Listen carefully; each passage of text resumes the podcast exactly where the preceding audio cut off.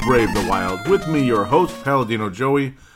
Brave the Wild is available on the sportstuff.com, iTunes, Stitcher, and Double Twist. Nice to be back on board once again today. We have two games to review, four games to preview, and kind of a back and forth with Nashville with Boston in between. So that'll be interesting. And then we get to play Dallas twice, but we'll only preview one of those as the uh, second of the two games is in Dallas, Texas on Saturday. So all home and away type games with uh, Nashville and Dallas coming up. Going to be really tough. And of course, Boston, really tough. So, yeah, well, one and two, Minnesota Wild beat Arizona finally.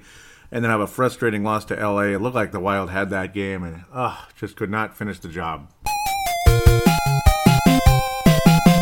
So there's that there. Uh, we got the start of the NCAA tournament. Don Lucia has stepped down from the Minnesota Golden Gophers, who's going to be their head coach.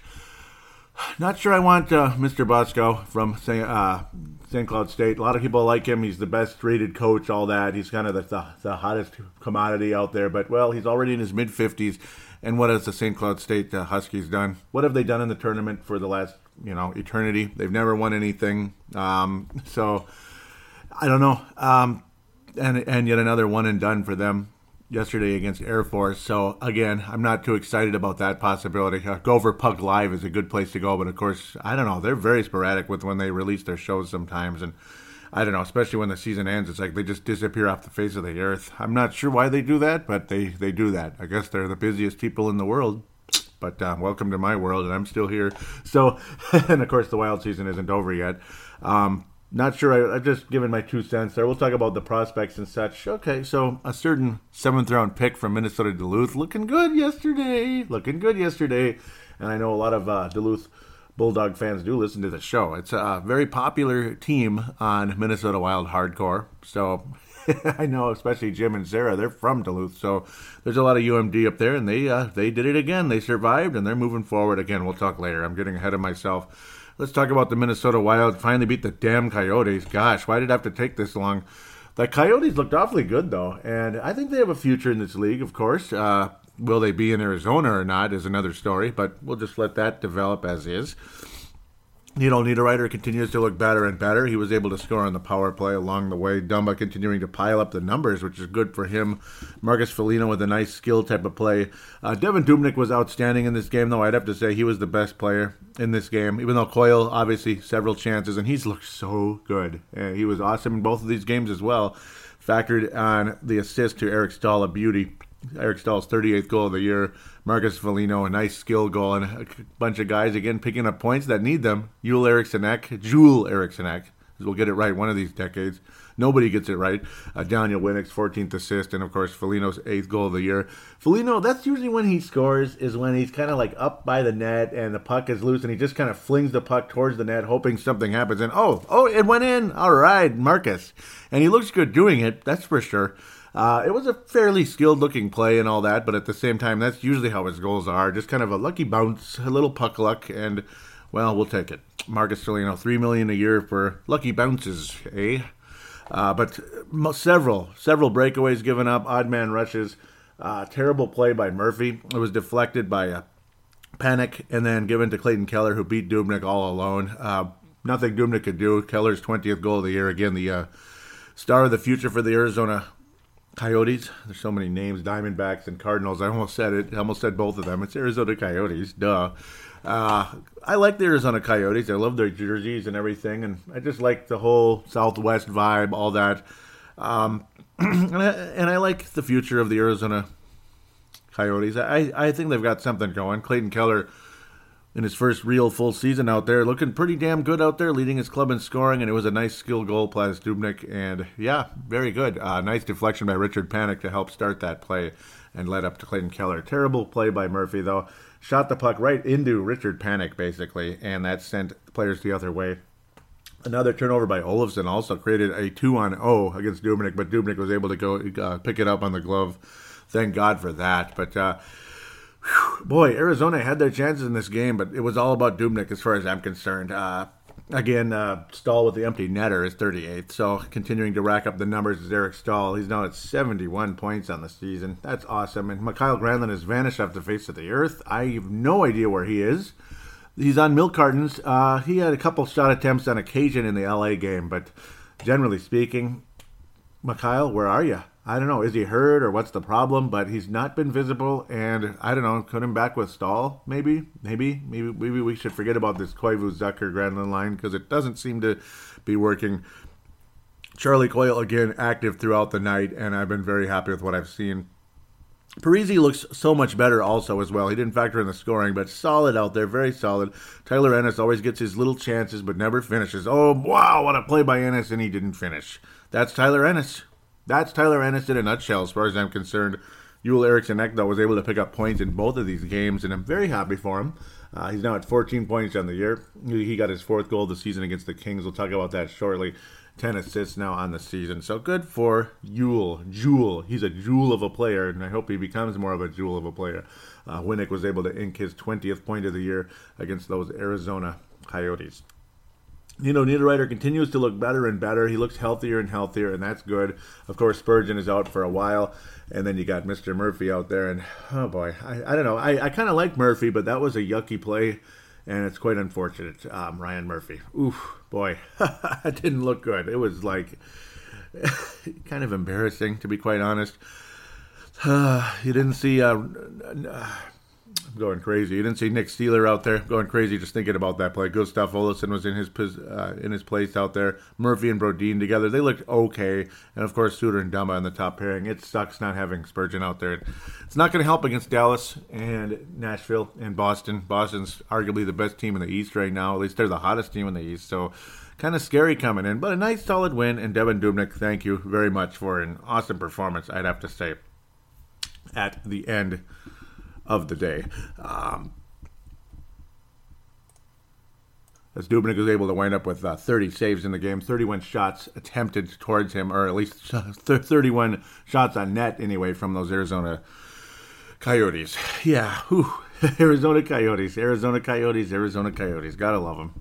And I do. I, I kind of do. It's a cool name and all that, so it is what it is there as we attempt to move forward.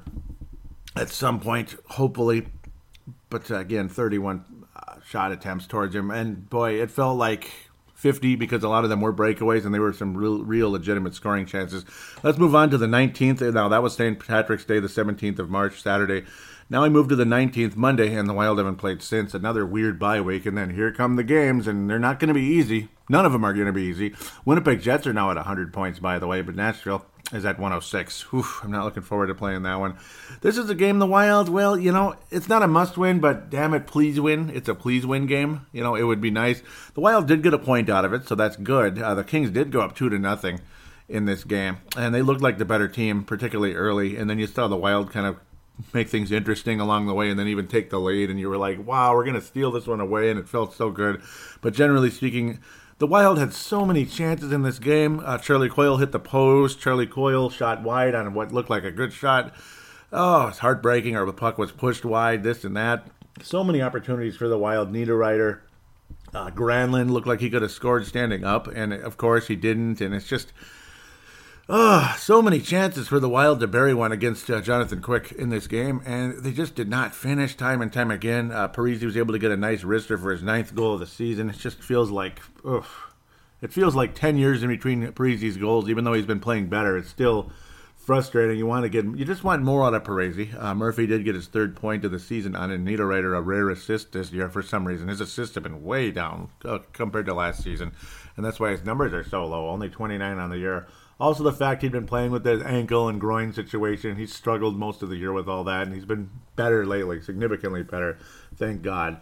Um, uh, but it was a nice wrister by Parise to finally break through Jonathan Quick midway through that second period to make it two to one. Again, Tanner Pearson and Jeff Carter, who's a name you'll hear later, and he had a hell of a game for the Kings. And the Wild with too many penalties in this game. It felt particularly early, and the Kings do capitalize on only one of the power plays. Luckily, it was only one. Felt like more. it really kind of did. But, uh, geez, mm, overall, a uh, frustrating finish to a game that had a lot of promise. Uh, the Wild start playing significantly better. You start seeing uh, more and more opportunities. Uh, at the end of the day. And it's not even if the Wild had a lot of penalties. It was just that they were back to back, right on top of each other, and it you just knew it was gonna catch up to the Wild in this game. That was the frustrating side of it. Like you just knew somehow, some way, it was to hurt us, and it did, and of course it did. The Kings, of course, hung on to that lead for a while there, like mentioned.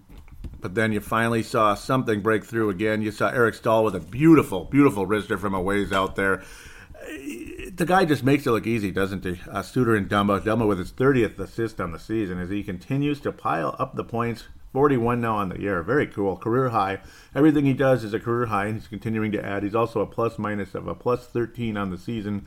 Zucker's a plus 12 right behind him, but number one on the team is Jonas Brodin with 24. Wow, Jonas Brodin, awesome in the plus minus this year, despite missing time with a broken bone. And He's a, wow, it's amazing how little of time Brodin actually missed, and how excellent he's been throughout the season uh, with no lingering effects. Even Niederreiter's a plus 15. That's kind of hard to believe with how he's struggled. It's weird. Maybe it's just luck. He just happened to be on the ice at the right time, right place, and there is a bit of a uh, part of it. Awesome, awesome wrister by Eric Staal. Just one more for the big 4 0 as he'll be only the second Wild player in team history to get to 40 goals. Of course, Marian Gaborik did it years ago, the same season where he had that five goal game against the New York Rangers, which ended up being his future team within about a year there. Ah, so frustrating to see him go. As good as he was, and then he had that on and off injured the whole damn year basically and then left the wild that was the final year of his current contract at the time and he went and signed one with the rangers and that was all she wrote gaborik never returning to the wild again even in that possible Pominville trade where uh, Gaborik the same year ended up going to the Los Angeles Kings, and the the history changed nicely for the Kings and Gaborik there. So good for him, I suppose. Um, Eriksson Ek with also a beauty. Just that nice hesitation, keeping Jonathan Quick guessing, and was able to release right time, right place. It was a pretty nice skill goal by Joel Eriksson Ek fourth goal of the season. Almost looked like Thomas Vanek's goal, a little tiny bit. That, that hesitation, waiting, and then let go of the puck at the right time, right place. Raised the puck past uh, Mr. Jonathan Quick for his fourth goal of the season and his 14th point on the year. He was playing on a line with Zucker and Coyle. Interesting, as the lines continued to shuffle throughout the night. As this is working, this isn't working, this is working, that's working, whatever is working, it's working, and it worked. that was interesting. Um, definitely a mess out there. And definitely a frustrating week for uh, Mikael Granlund, who did not get a point at all. And he's been quiet of late, as mentioned about 50 times on the show already. Dustin Brown was able to tip one in. I mean, the Wild take a 3 to 2 lead with two and a half minutes remaining in the game. You're thinking, yes, we're going to pull away from this one after being down 2 to nothing against Jonathan Quick and the, and the Los Angeles Kings, who are playing a hell of a lot better than they were earlier in the season. And then Drew Doughty puts the puck on net and it goes past Dubnyk. Unbelievable. A wonderful shot. And I won't lie about this. A great shot by Drew Doughty. Oh, ah. Oh, just it just happened to get past all the wild defenders through all that traffic. And then Dustin Brown magically tips it up past Dubnyk. It's just unbelievable. You thought it was going to go over the net and that would have been great. But of course, it didn't go over the net. It went past Dubnyk, and his 22nd goal of the year officially for Dustin Brown for the deflection. Drew Doughty, 45 assists on the year. Kopitar, of course, the overall star of the Kings, 52 assists. Uh, as of that goal. Just heartbreaking and frustrating. And you go to overtime, and it's like if you don't score early, the other team will. That's kind of what overtime has turned into. kind of a breakdown defensively here the puck put on net by Kempe, and then Jeff Carter simply releases the puck off of the juicy rebound, just a wrister, and that was it. Jeff Carter's second goal of the game, only his eighth of the season. He had a seventh and his eighth on the season. Jeff Carter had a wonderful game for the Kings. He had multiple opportunities throughout the night. He could have had a hat trick, but so could have several players on the Wild. I mean, freaking Coyle could have had a hat trick in this game. Uh, I think Koivu, there's at least one or two parts of the game where how the F did Koivu not score here? And that's it's always like that, and that's why Koivu isn't a scorer. He's only got 13 goals in the season. He's had he has so many chances, and he never flipping finishes. And I'm trying not to curse my head off, and that's where the frustration comes in. Obviously, Koivu is more of a second slash third line center. He's there were short stretches where he was a top line center, before he started getting hurt all the time years ago when he was a teeny bit faster, way, way back, and like, yeah, way back. It's not that long ago, but long ago, about 10, 10 years ago or so, when, when Koivu was looked on as the best player on the team. But uh, really, for the longest period of time, it's just the guy doesn't score.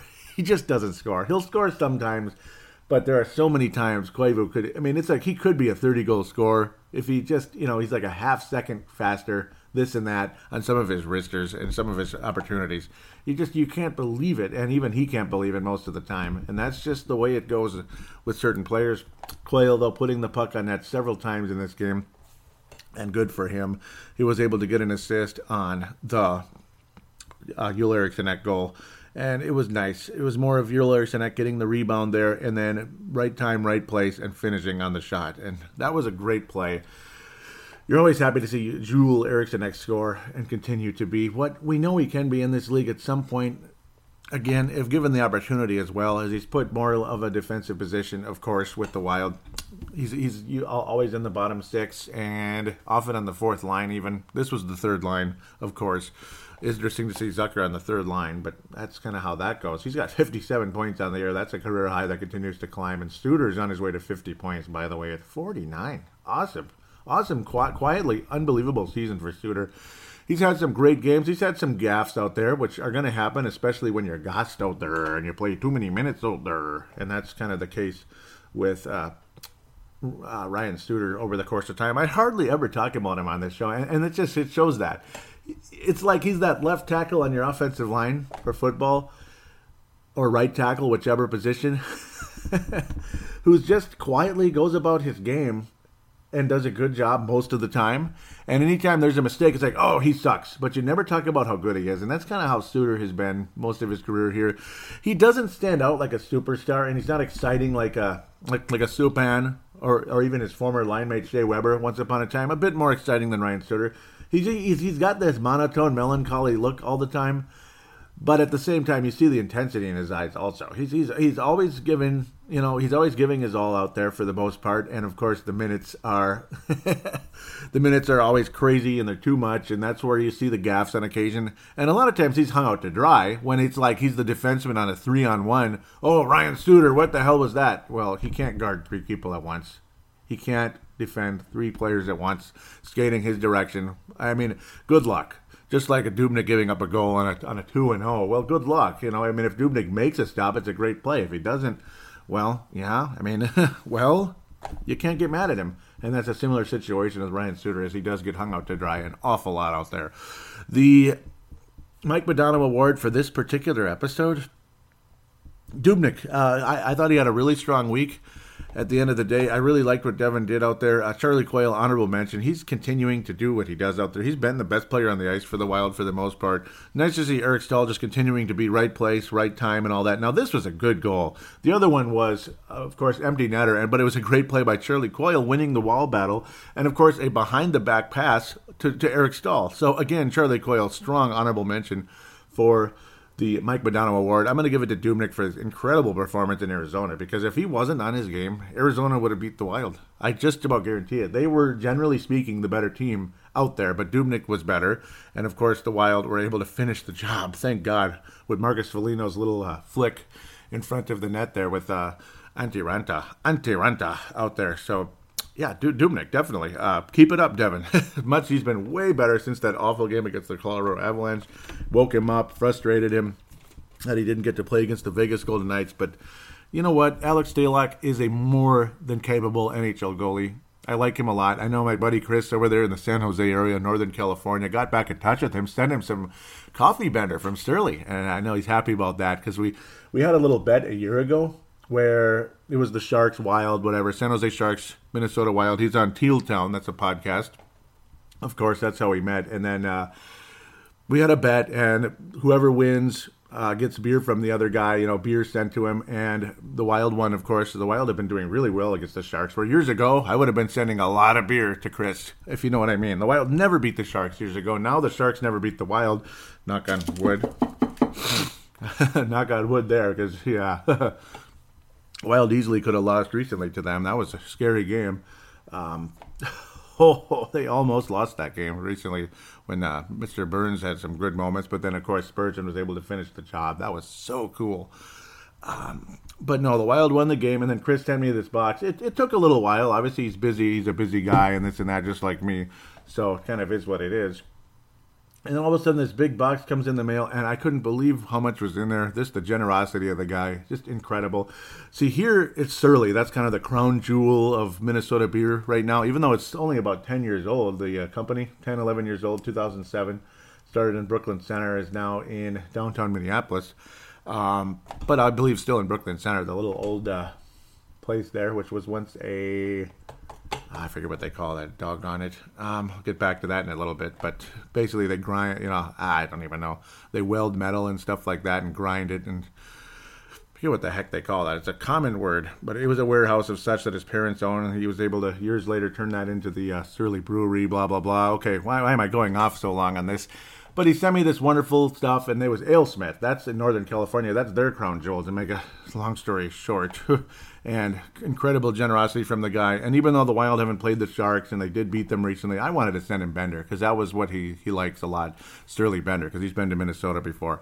Okay, I drugged that a little long, but uh, big shout out there to Chris of the Teal Town podcast, San Jose Sharks. So a little background information there. Hope you guys don't mind me bringing that up. Um, but Mike Modano Award, Devan Dubnyk, a strong honorable mention. In fact, even almost a co-award for Charlie Coyle. He was the best skater in these two games. The James Supper Memorial to me is obvious, and it's a guy we're counting on at, at, this time of the year. And I don't know, stop disappearing late in the season. This last year we got mad at Dubnyk for disappearing late in the season. Devan, if he can keep this up this year, and of course with the Alex Stalock's presence on the roster, yeah, this could be a successful playoff run this year, and I hope so. Mikael Granlund, where are you? Mikael? Mikael. Okay, where's there he is. He's on a milk carton, but he's missing. Mikael, come on, man. Still at 58 points. That's not bad numbers or anything, but we're not seeing anything from the guy. He's like not visible out there. Occasionally he'll be there, but then he doesn't finish this and that. He's looking like freaking Tyler Ennis right now. 4.6 million a year for Tyler Ennis. That's about what Granlund's making too. Now Granlund's making more than Ennis, 5.7, but Granlund's had uh, Granlund's best season is better than anything Ennis has ever done anyway. But fudge knuckers, man, that's expensive stuff for uh, Tyler Ennis. Okay, I've complained about that enough. And I've complained about uh, Granlund enough and all that. Minnesota ends up going one and one, and then here comes the real schedule. Granlund James Tepper Memorial will be back to preview four games and then talk about the prospects and a little bit of teeny tiny bit of that NCAA tournament because of success of at least one of the guys.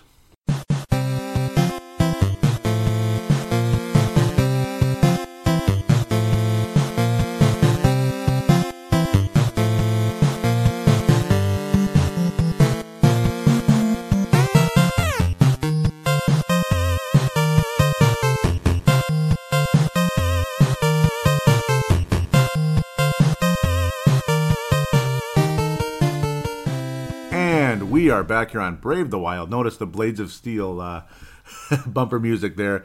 That's usually when you see the uh, the whole. You're looking for your team. You're selecting what you're going to do if it's a tournament or whatever. And well, for the tournament part, they show the bracket, and I think always think of this song with the NCAA tournament as they're showing the bracket, and we're heading into the uh, the NCAA hockey tournament, and there's the Gophers number one, no, number two, no, three, no, they didn't make it at all, nope. But you saw a four seed win, you saw a three seed win, you saw a two seed win, you saw a one seed win. So, yeah, um, you kind of saw everything yesterday, didn't you? We'll talk about that in a second when we get into the uh, whole uh, conversation there, and as long as it's still visible. And yes, it is. Just wanted to make sure, right? it is funny though. Yep, you saw one, two, three, and four all different, different, different groups win. There was over four games, so at least it's diverse. and the four seed, yeah, beating St. Cloud oh, Moscow, and just just reminds you of Holy Cross with the Gophers. And it's like you know, I'm not just saying this because oh, because it happened yesterday. I'm saying because St. Cloud's never done anything as good as they are in the regular season. They've never done jack. So here I go, getting ahead of myself. Got all this other stuff to talk about. Nashville Predators, a team that has done jack. Last year they were the eighth seed in the Western Conference, if there is such a thing. But yes, they were the eighth seed. And yes, they uh, had a hell of a season, didn't they, uh, in the playoffs? And I think they're the odds-on favorite to win the Stanley Cup this year, even though other rankings actually put the Winnipeg Jets as the favorite to win the cup. The most likely team to win the Stanley Cup is all these different odds and this and that. And the Wild are somewhere in the middle there out of all the playoff teams. Is The Wild are a decent team here, obviously. 90 points on the season with nine games remaining. So a very strong chance Minnesota gets to 100 points. Winnipeg has already done that. So only six points behind the Nashville Predators, who are the top scoring team in the NHL and uh, also have, uh, or actually, they're the ninth scoring team in the NHL, and they have the best goals against because Pekka Rinne has been unbelievable this year, and that's how you win a Stanley Cup. Uh, Jaro Saros as well. Juuse Saros has three shutouts on the season, 11 total for the Nashville Predators this year, and again, you have an above average offense. Yeah, I, I didn't think they were the top scoring offense. That's got to be the Tampa Bay Lightning, right? it, it is. Um, but ninth overall. Scott Hartnell still playing. That's pretty amazing. Every time I see that name, I'm like, wow. Ryan Johansen, that trade a couple of years ago, um, 46 points on the year. Viktor Arvidsson leading the way with 56. Filip Forsberg, uh, off and on injuries sometimes, 53 points. PK Subban is dangerous as all hell, 15 goals and 52 overall points. One of the top defensemen in the NHL to go along with Roman Josi, who's also got 47 points. He's an all star level talented defenseman for Nashville. So there it is again, just like you had Shea Weber and Mr. Ryan Suter. Now you got Subban and uh, Josi. Oh boy, 99 points between those two guys this year, and the season ain't over yet. That's pretty freaking good. Again, though, the goaltending is off the charts. I mean, Saros is unbelievable. Eight and five on the year, 2.37. Imagine that as your backup. It was three shutouts. But maybe that's your backup, but then if he gets the main role, he's not as good. But then you have your starter who you're never, you know, who's even better. 2.26 goals against average, eight shutouts, 93 save percentage. 40 and 10 is Pekka Rinne, 30 games above 500. Oh, and by the way, when Devan Dubnyk beat his former team in Arizona, that was his 200th career victory. So very cool there. Pekka Rinne making it look like he could get 400 career wins if he has uh, if he has a few more wins like this or seasons like this. Pekka Rinne been unbelievable for the Nashville Predators. He was great throughout the postseason last year. And he's the kind of guy, remember how the Wild used to smoke him? And then it would be like, well, he's good, but gosh, he had an awful game. He's good, but gosh, he had an awful game. But then all of a sudden, now you're just flat out saying he's good, and he is. Um, Nashville is four and five out of their last five. Most recently, they have lost to the Toronto Maple Leafs in Nashville. Weird, uh, five to two loss. Oof, ouch. Huh, that's not a real good game. Hmm. Well, that's how it goes sometimes, eh? Yeah, that's how it goes sometimes. Whew. Well, they're going to visit the Minnesota Wild tonight on Paul Tuniver's Caniff's 38th birthday. Happy birthday again to Paul Caniff, a friend of mine again. Moved to Seattle years ago and most recently has moved to Jersey City. So cool, as he has a nice view of Manhattan, uh, the Manhattan skyline from his apartment, his brand new apartment. So I miss him, but I'm happy for him that he likes where he is and all that. So very cool. Nashville Predators, all that. I uh, I don't know. Uh, if you're going to win one of these two games, it has to be this one, I guess. I mean, the Wild supposedly are a great home team, but lately we've been losing home games to Colorado and Los Angeles, and maybe we go win in Nashville. Uh, I don't know. Um, generally speaking, the Wild's home record is pretty good, though, and we've been playing a little bit better on the road too. Um, that nice back-to-back last weekend with uh, with the Vegas Golden Knights and the Arizona Coyotes. I don't know, a little bit of better road record in general. You beat Vancouver, all that. So the Wild have won three out of their last four, other than that bleeping Edmonton game on the road. That's their last road loss. I'm guessing their next road loss will be in Nashville. And I don't know. I don't like this schedule. Oh boy. The Wild historically have been good against Boston until Mike Yeo's last game, but uh, I don't know. Let's look at this matchup a little deeper here. I don't like it.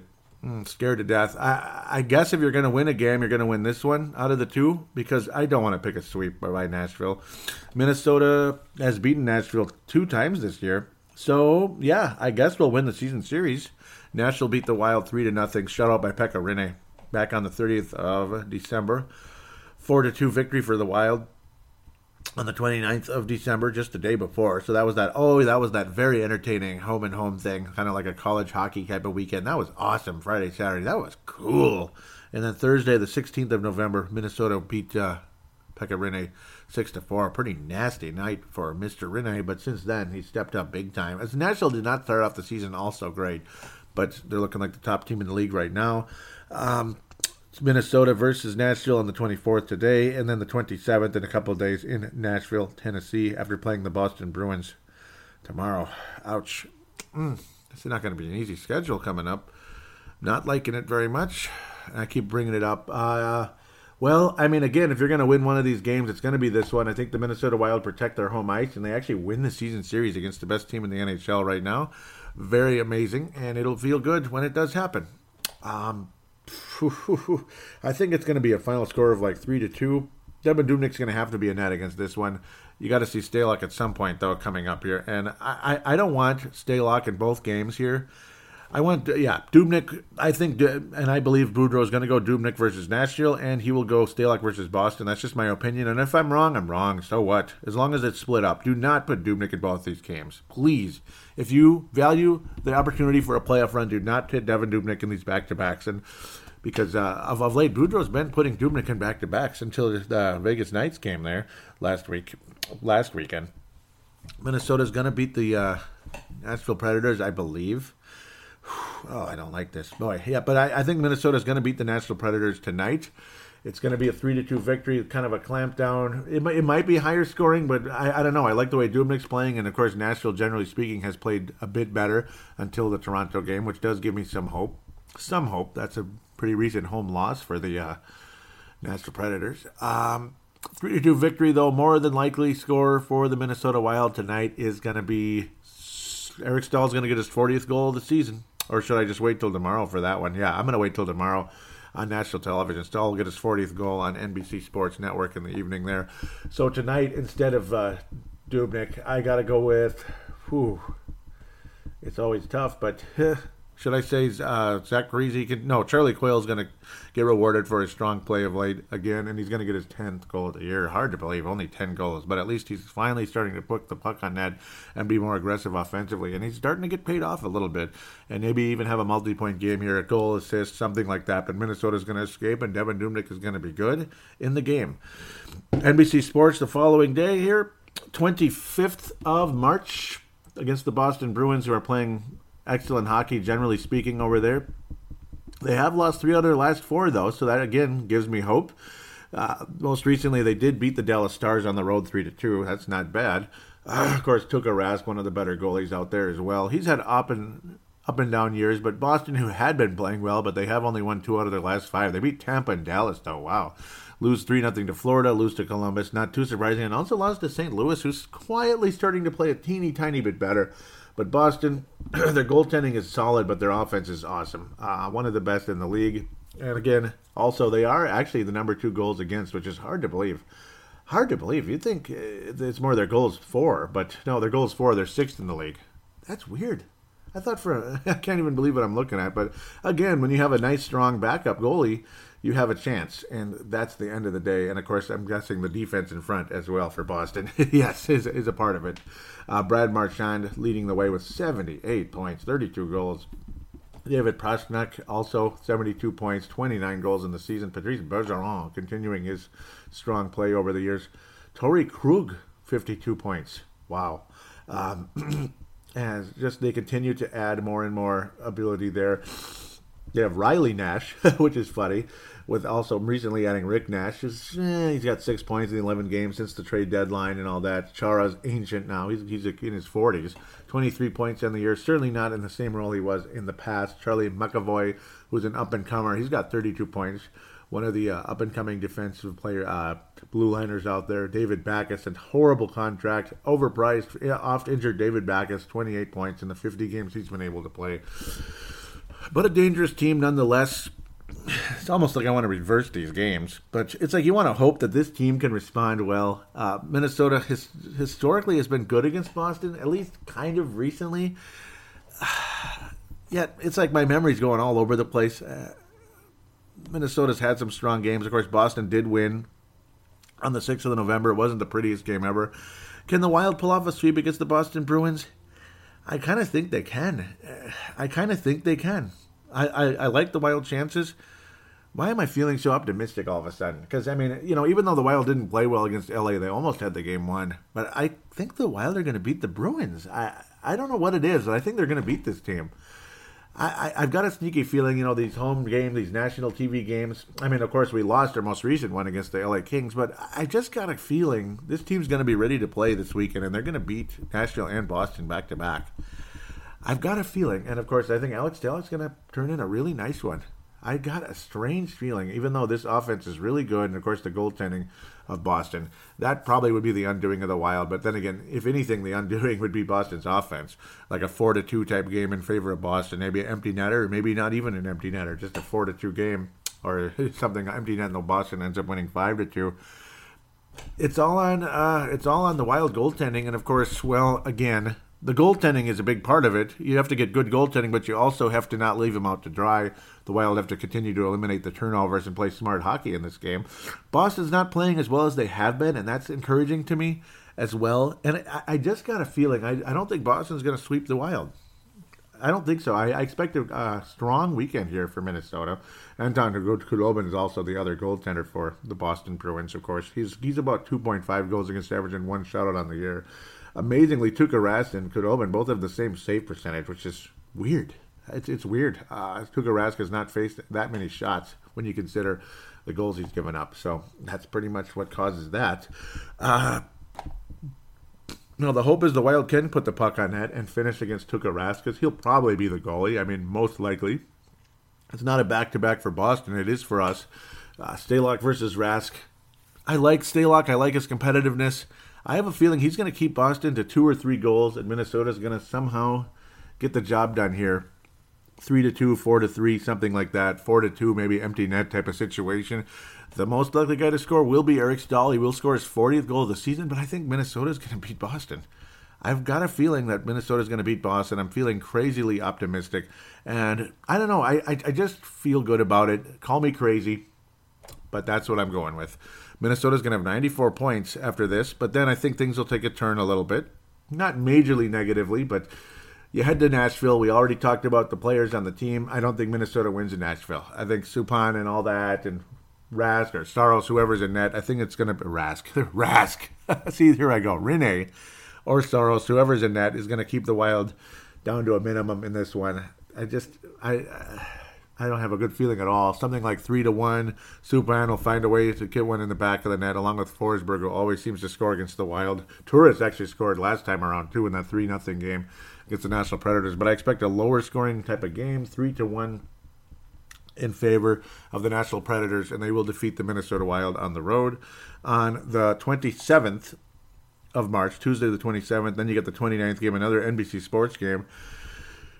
Well, again, again, Dallas Stars, there they are. Oh, looking at all those North Star hats over there, three of them to be exact, all with the N, none of them with the stars on it. Even though, even though the North Stars logo before, right before they left, was not bad. It's just it's got a sour taste in our mouth because that's the team that left and they had that that logo and everything. It sucks, and, and how they took it over to Dallas. This matchup is all over the place. Again, it's home away. It's just like Nashville. Minnesota four to two on the twenty seventh of December. Dallas six to one. Oh, and I do remember that so well. That was an awful, awful, awful, awful game on the third of February. Awful game. I think it's going to be a split for the season between Minnesota and Dallas, and I think the Wild win this game. I, I, I don't think Minnesota's going to get swept by Nashville. I like the match. You know, the Wild have played well against the Nashville Predators. I cannot pick them to get swept, but I cannot pick them to sweep Nashville either. Minnesota will win the season series against the Nashville Predators 3 to 2, which is really amazing. I think Minnesota splits with Dallas. I think Minnesota wins on the 29th of March and loses on the 31st of March in Dallas, Texas, uh, next Saturday. I think Minnesota will lose that game, so I'm already jumping ahead, but I'll talk about them some more. Of course, Dallas, well, again, solid goaltending, not great, but the shutouts are what have kept Ben Bishop uh, uh, above water. 2.49 goals against average. Inconsistency is Ben Bishop, kind of like Devan Dubnyk. Kari Lehtonen's become a solid backup. He's 500 on the year, though. They haven't had much success in front of Kari Lehtonen. Not that they ever really did. Once in a blue moon, they did, though. So sorry, Kari. I don't mean to rip on you too much. 2.54 goals against average, one shutout, but five for Bishop.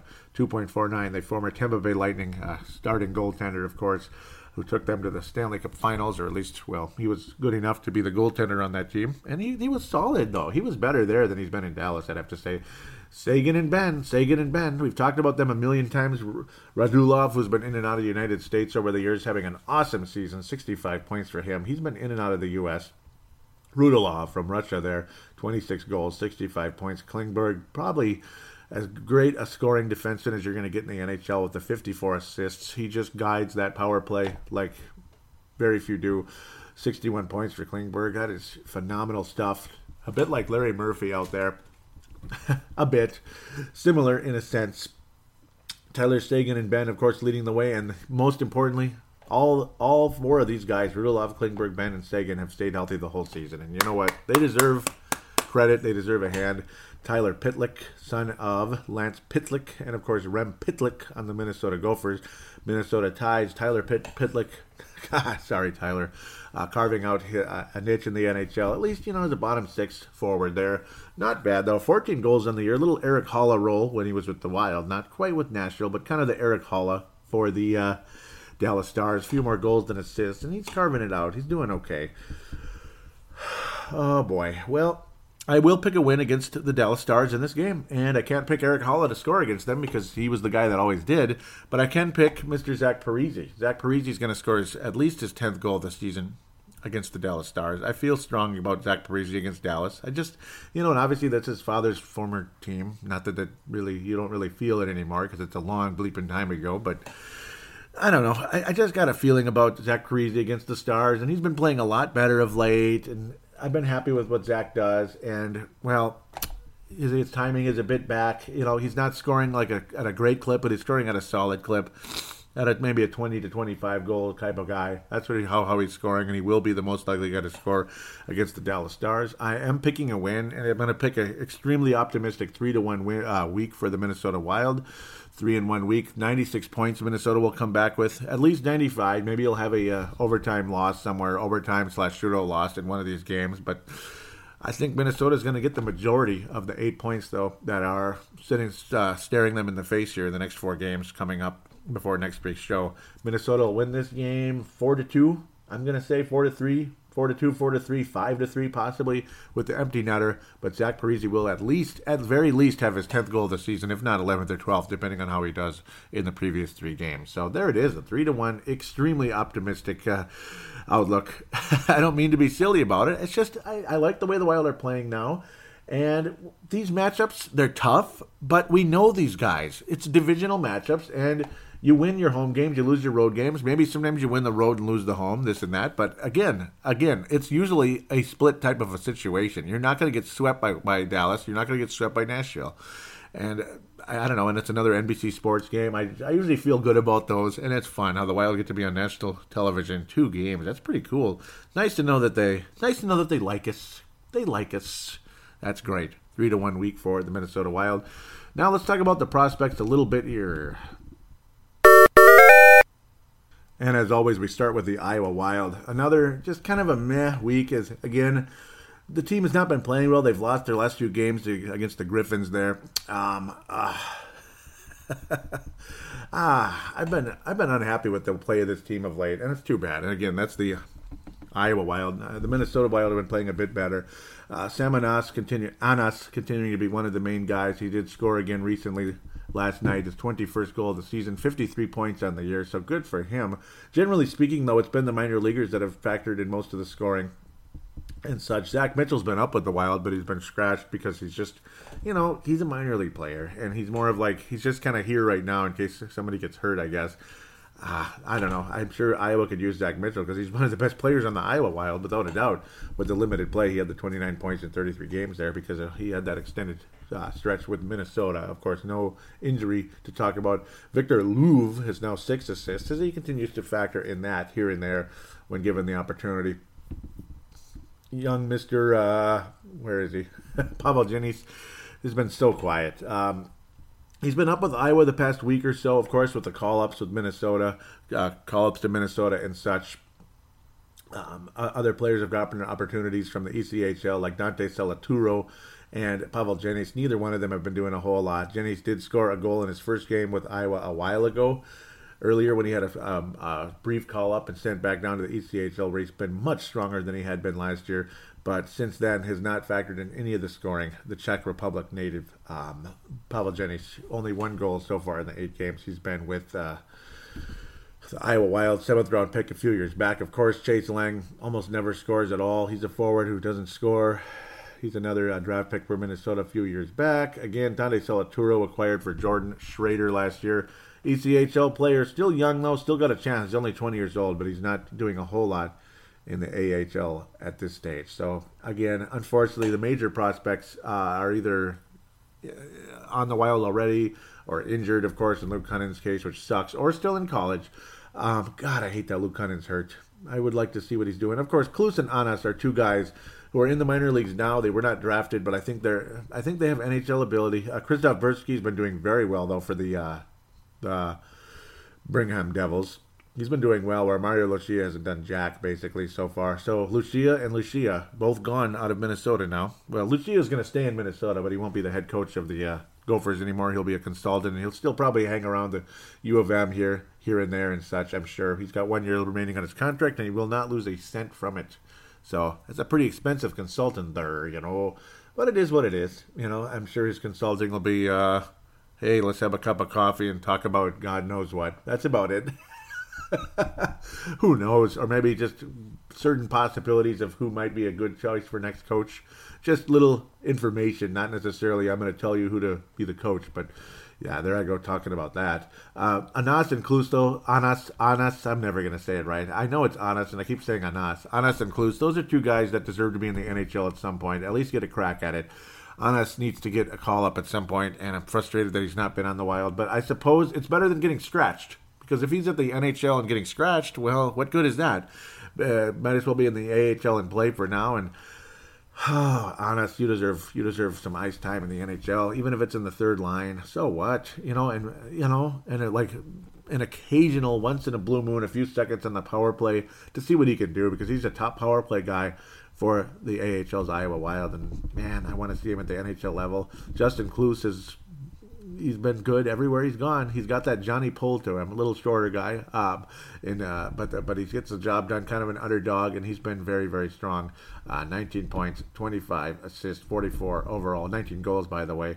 Um, but not so much of like Johnny Poll being a little guy, but more of like a guy who's been an underdog throughout his career and has continued to score at every level.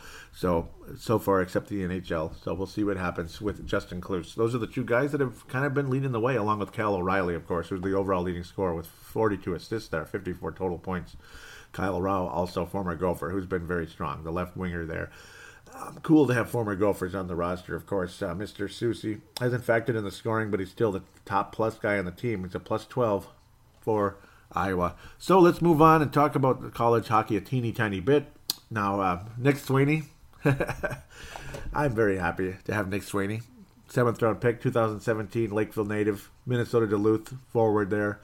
I am very pleased with what I've seen from him, and it was fun to see him, number 23 out there for the Maroon and Gold Minnesota Duluth, because they are the sister college of the Minnesota Gophers. They were playing the MSU Mankato yesterday evening, and Nick Swaney scored the goal that got the that got Duluth on the board. Ended up getting things rolling. Finally got Duluth moving forward. Ultimately, Duluth goes to uh, forces the game to overtime after trailing two nothing to MSU fairly early. It looked frustrating. Duluth looked frustrated and kind of like the air went out of the building. But then here they came and they ended up surviving. They score what looked like the game winning goal from Nick Swaney in overtime. It was waved off. Ah. But then, just a few moments later, Duluth does score again anyway, and they advance to play Air Force. Air Force, that's right. Air Force has a college hockey team, Division One hockey team, because they defeat defeated Bob Motzko, St. Louis, St. Louis, St. Cloud State Huskies. St. Cloud State Huskies and their over the top rowdy fans. And yeah, they like to call us lucky when we won in 2002. And it's like Don Lucia responded better than anybody could possibly. He said, Yeah, I'd rather be lucky than have no championships. Oh, burn. That's what he told the fan that called into Don Lucia years ago.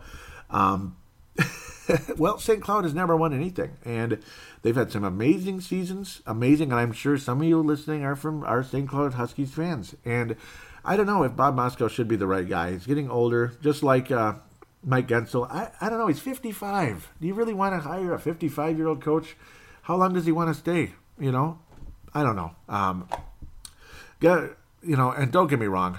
Motzko and Guentzel, they both deserve head coaching positions. Oh, obviously Motzko deserves a head coaching position, but should he just stay in St. Cloud and we go younger, like a Grant Potulny type? His team got beat in the uh, tournament final or uh, uh, conference tournament final, and that's why you have a team called Northeastern out there. What the? Oh no, that was Michigan Tech. Northeastern was another weird one, and teams like Northeastern, Michigan Tech, freaking Princeton. Princeton wasn't good all year. They won their tournament, and that's why the Gophers missed. Unbelievable. But it was nice to see Nick Swaney factoring in the scoring, and he almost scored the game winner. Uh, I like this Nick Swaney. He's got a future in the league. Another uh, Minnesota Wild prospect plays for Providence. That's right, Providence. They beat Clarkson 1 nothing. Yuck. Uh, Brandon Duhaime did not factor in the scoring.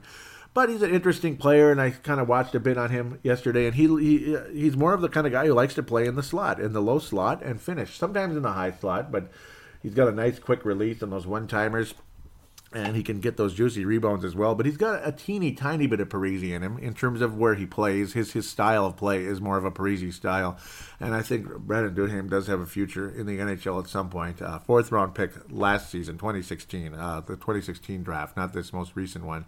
Um, so yeah, I mean Brandon Duhaime, he's been more of a uh, assist man for Providence, but he can score on occasion. Same thing with Nick Swaney, who clearly you saw it yesterday, and he had multiple chances throughout the game, and he helped the Duluth uh, Bulldogs defeat MSU Mankato, another team who's had so many good seasons, and they've never done anything. So all these teams, I mean, they get all these recruits. I don't know if Don Lucia ignored the guys or if they beat Don to them or what the hell happened, but they have all these great recruits and they have these great regular seasons and they don't, don't do a whole lot in the tournament. It's the only one that, that's been the constant in the tournament in terms of when they get there, they do something. That's Minnesota Duluth. And that's why, in a lot of ways, not only the fact I like their, you know, I like the fact they're maroon and glow just like us. I've always loved the city of Duluth.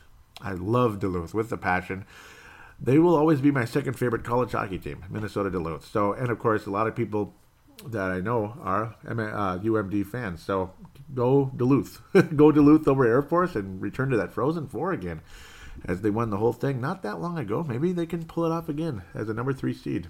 I hate that they always knock the freaking uh, Gophers out of the tournament, though. That's the only thing I don't like about Duluth. They, every time it's Duluth and Minnesota, well, again, what does that tell you? Duluth is winners, man. And the Gophers under Don Lucia, other than very early, have not been winners in the tournament. And that's where I got extremely frustrated with Don Lucia over the years. Um, and it's not all his fault, but at the same time, holy bleeping cross. Get your team ready to play in a game like that. I mean, why was that team not ready to play? Holy bleeping cross. Come on. Same thing here, Air Force versus St. Cloud State. Why was your team not ready to win? And I know it's single elimination and all that, but you still got to get the job done. And these one and dones by top seeds is getting weird and ridiculous. It's happening too much. Um, and of course, in in, uh, in basketball, it finally did happen the first time, but yeah, 16 seeds even crazier than any fourth seed or whatever. Because hockey, of course, shrank down a hell of a lot compared to the uh, the NCAA basketball. It's already the 16 as you enter into the tournament. Ohio State versus Princeton coming up. Denver versus Penn State. The only team I like out of that whole portion of the bracket over there, Princeton, I guess. I don't, why would I cheer for Ohio State? I don't want any Big Ten team to win anything, and I hate Denver with a passion. Over many many years of angst in the WCHA, I hate Denver. Uh, Penn State, I don't like them either after what they did to us, you sons of bitches. You know, we should be in your position. But nope, they took it from us, boy, and boy did they ever. And you know what? That's that's what happens. I mean, they outplayed us in four straight freaking games, and they deserve to be in the tournament, and we don't. And that's the that's the end of that story. Notre Dame barely beat Michigan Tech. Ah, heartbreaking. Michigan Tech was the team that ultimately was the final uh, nail in the coffin for the Gophers. Lucia may have walked away anyway because if we're the fourth seed and we're playing St. Cloud State, which maybe we would have won, maybe we would have actually won because St. Cloud State chokes all the time, but so do the Gophers. They choke all the time too. We lost last year, number one seed. We lost. Um, we lost to Yale again. I mean, it was two times the Gophers were the number one team in the nation and lost in the first round unfreaking believable. Yale, and then again, I mean, we've lost with the number one seed multiple times in Don, the Don Lucia era, and St. Cloud's been doing the same thing. But uh, there's that. Michigan versus Northeastern. Okay, well, go Northeastern, I guess. and Boston U versus Cornell. Well, it's too bad I don't get to talk about Jordan Greenway yet, and it's unfortunate that the Wild could not get Jordan Greenway because they won. So Boston U won their tournament. They beat Providence in that game. Maybe Providence might have been a number one seed, maybe, but probably not. But Boston U did make the tournament because of that after having a pretty yucky season. But Greenway very strong. He's best player on that team and has got a future in the NHL and if they lose to Cornell today in the afternoon, the earliest game there, 1 p.m., the uh, then uh, let's get Jordan Greenway to Minnesota as soon as possible. Uh, Luis Belpedio, I should also mention, has been on the Iowa Wild the past week. Four games, nothing, unfortunately. A couple shots and goal. Not a whole lot so far. Probably still getting his feet wet at the AHL level, but not one of those guys who starts early at all. So unfortunately, that's how that's going with Luis Belpedio and the Iowa Wild. So that's the stage. That's the conversation with that. Uh, international. Well, I don't have a whole lot to say at this point in time. Um, just uh, you know, again, Kaprizov. We'll talk about him later. Just got to sit and wait. Uh, same thing with Svechnikov. Svechnikov, who had basically a slightly better year than last year at the KHL level, stuff like that. So Kähkönen continues to be good. Hopefully, he can uh, eventually come to North America at some point, and I would welcome him with open arms. Kaapo Kähkönen, the best uh, goalie in the uh, Minnesota Wild farm system, I would have to say, particularly overseas, the Finnish goalie. The Wild have had pretty good success with Finland players particularly at the goaltending position over the years. So Niklas Backstrom, at least at the very least. but uh, yeah, it's, it's fun. I love the NCAA hockey tournament. I watch every game that I can, and I mean every single one of them if I can, just just out of curiosity and see how these guys are doing. And it's fun. I, I like it more than the than the basketball tournament, believe it or not. I didn't do a bracket or anything, which maybe I should have, but who who you know. I have nobody to compete against with it right now, and I wish I did. Oh well. So that's how things are at this stage. Want to encourage you to join the Twitter account at Brave the Wild. At Brave the Wild is the Twitter account. Give that a follow if you could. Want to thank Hockey Podcast for sharing the show and the and Vince Germano for retweeting the show. Thank you very much out of Australia. Shout out to Vince Germano, Benny Allen out of Australia. Thank you guys very much. I think Tanae listens on occasion. Um, a lot of Purple Mafia listeners don't listen to the show, but some do. I think Mark Carlson does. He's he's been a he's been a off and on hockey fan over the years, and of course the Wild have been good for quite a while now. They've been competing, they've been in the playoffs, and we've had a couple of Don Lucia first round exits. Ugh! Like last year, that was some real BS. Uh, Joel Quenneville, who could question Joel Quenneville? That his job could be in question. He's only got three Stanley Cups, and he's like one of the winningest coaches ever. So I don't know. I wouldn't question Joel Quenneville. I would just say, hey, you know, it's that's hockey, salary cap reload, rebuild, reload, all that. It's more of reload because they still have two stars who aren't that old yet, obviously. Um, but hopefully they don't reload too quickly. oh boy, scary. Well, they're going to get a decent draft choice, and if they continue to draft well, the Blackhawks will be back soon. And I, you know, of course, as you do that over the course of several rounds in hockey, first round is what it is, but you got you know six more rounds to deal with there. Um, Facebook page, facebook.com forward slash Brave the Wild, facebook.com forward slash Brave the Wild. Do give that a like if you could and comment on the page. Always appreciated. Uh, MNW players, facebook.com forward slash MNW players, Pava Bunet and Pavel Bunet. If I said I almost said Pava, Pavel Bunet and Marek Skyba out of the Czech Republic. Of course, to keep up with all these guys. Pavel Jenyš and Ales Stezka are some of their favorites because they're from there. Obviously, they're both they're all from the Czech Republic there, so they know each other a little bit. At least they keep up with them at the very least.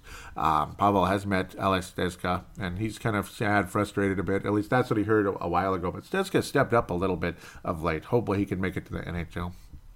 We'll see what happens. Same with Pavel Jenyš. Um, with that, of course, do give that page a like and follow. I'm proud to be an admin of that page as things will get up and running more and more in the future here. I've, I've seen a lot of people join it, though, and that's great. Thank you. And I've seen a good number of people joining the Minnesota, or excuse me, the Brave the Wild Facebook page as well. And I appreciate you very much. Just start commenting. If you're listening to me right now, comment about something. Um, so with that, there's the phone lines 209 736 7877. 209 736 7877. It is a voicemail. Do treat it as such. Mention you're calling into Brave the Wild.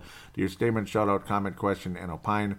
As mentioned, it is a voicemail, so it is has a three minute limit on that one. It's an actual voicemail, so. but uh, with that, also there's the call now button on the Facebook page. It goes through the same phone number through Facebook Messenger, so it's completely free. Same limit, same all that. And then there's the uh, audio submission route. You can use the voice recorder on any smartphone on the planet. Treat it like a phone call. Keep it to about five-ish minutes. And if it's a little longer, I don't care. You know, it's not like it's hurting me at all. So as long as it's not like half an hour talking about uh, stuttering over yourself, that's probably not good. But I'm sure most of you don't want to do that anyway. that would be kind of embarrassing for you. I know it'd be embarrassing for me if I did that. So, but when you're done, save it and email it to paladinolive at yahoo.com. Paladinolive at yahoo.com. And all this information will be in the show description for copy and paste or whatever you like to do purposes. And there it is. I will more than likely convert it into an MP3 file if need be, because, yeah, I mean, with Zamzar.com or Converto, depending on what type of file it is. And then it can be put right in here and have a little fan interaction segment, which is always very, very, very welcome to this show. Final shout outs again Jim Maddle, Sarah Maddle, Chance Kostick, David Kostick out there. Chad Wolski, also, thank you guys very much for being uh, good friends and uh, fun to talk hockey with you on Minnesota Wild Hardcore. It's always great. Uh, Pavel Jennings, or Pavel Jennings, there I go again. Pavel Bunate posts a lot on uh, Minnesota Wild Hardcore. He's also an admin there. So I'm definitely a strong ally to Minnesota Wild Hardcore, and they're strong allies to me as well. Thank you guys very much. I know some of you listen, and uh, Appreciate it very much. So we'll be talking to you soon next week. Hopefully, this three in one week is a reality and not a mirage.